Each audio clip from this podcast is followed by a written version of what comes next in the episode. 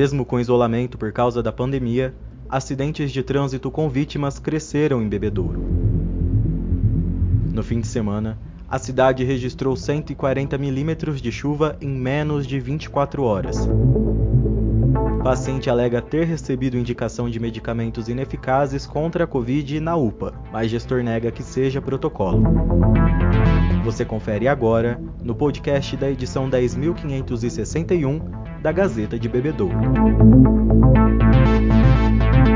Bebedouro registrou 140 milímetros de chuva no último fim de semana, entre os dias 6 e 7 de março. O alto volume causou diversos pontos de alagamentos, veículos ilhados e danos em ruas e avenidas da cidade.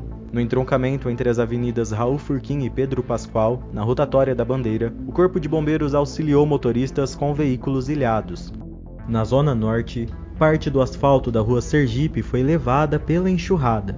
Alagamentos também foram registrados entre a Avenida Santos Dumont e a Avenida Joaquim Alves Guimarães. Segundo Márcio Martins, presidente da Defesa Civil, a situação foi atípica.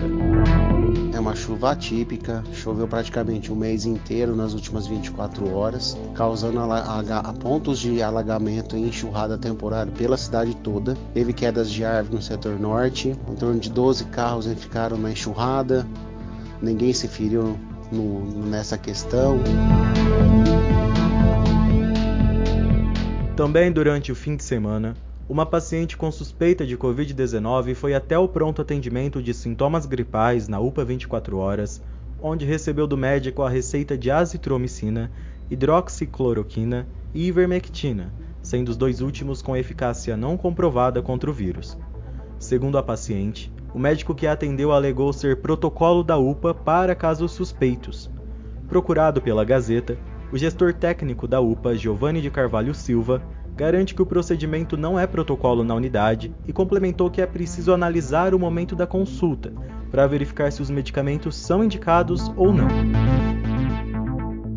Além disso, reforçou que a UPA segue os protocolos do Ministério da Saúde, que tem como principal critério a conduta médica em indicar aquilo que julgar necessário para cada paciente e seu caso. O gestor técnico recomenda que, nestes casos, os pacientes manifestem-se à gestão da UPA, apontando o que julgam ser irregularidades.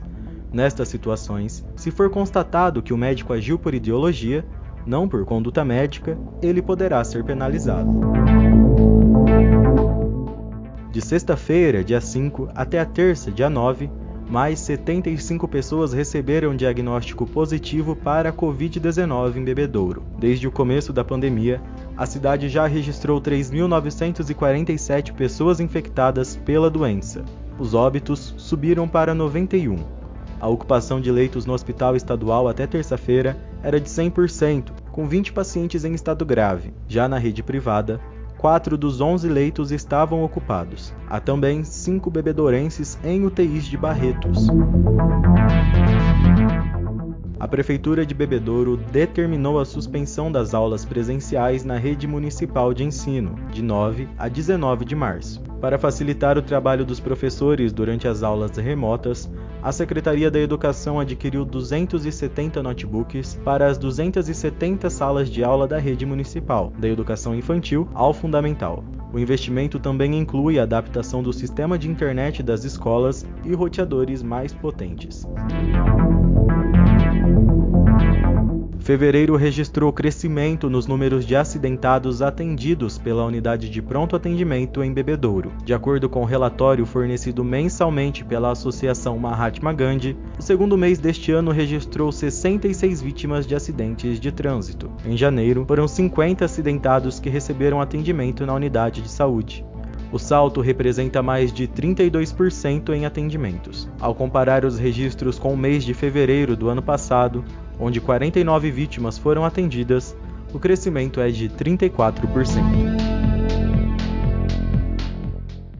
Para se aprofundar ainda mais nos assuntos desta edição do podcast, é só adquirir seu exemplar da Gazeta, disponível nas bancas ou pelo site www.gazetadebebedouro.com.br. Acesse e torne-se um assinante.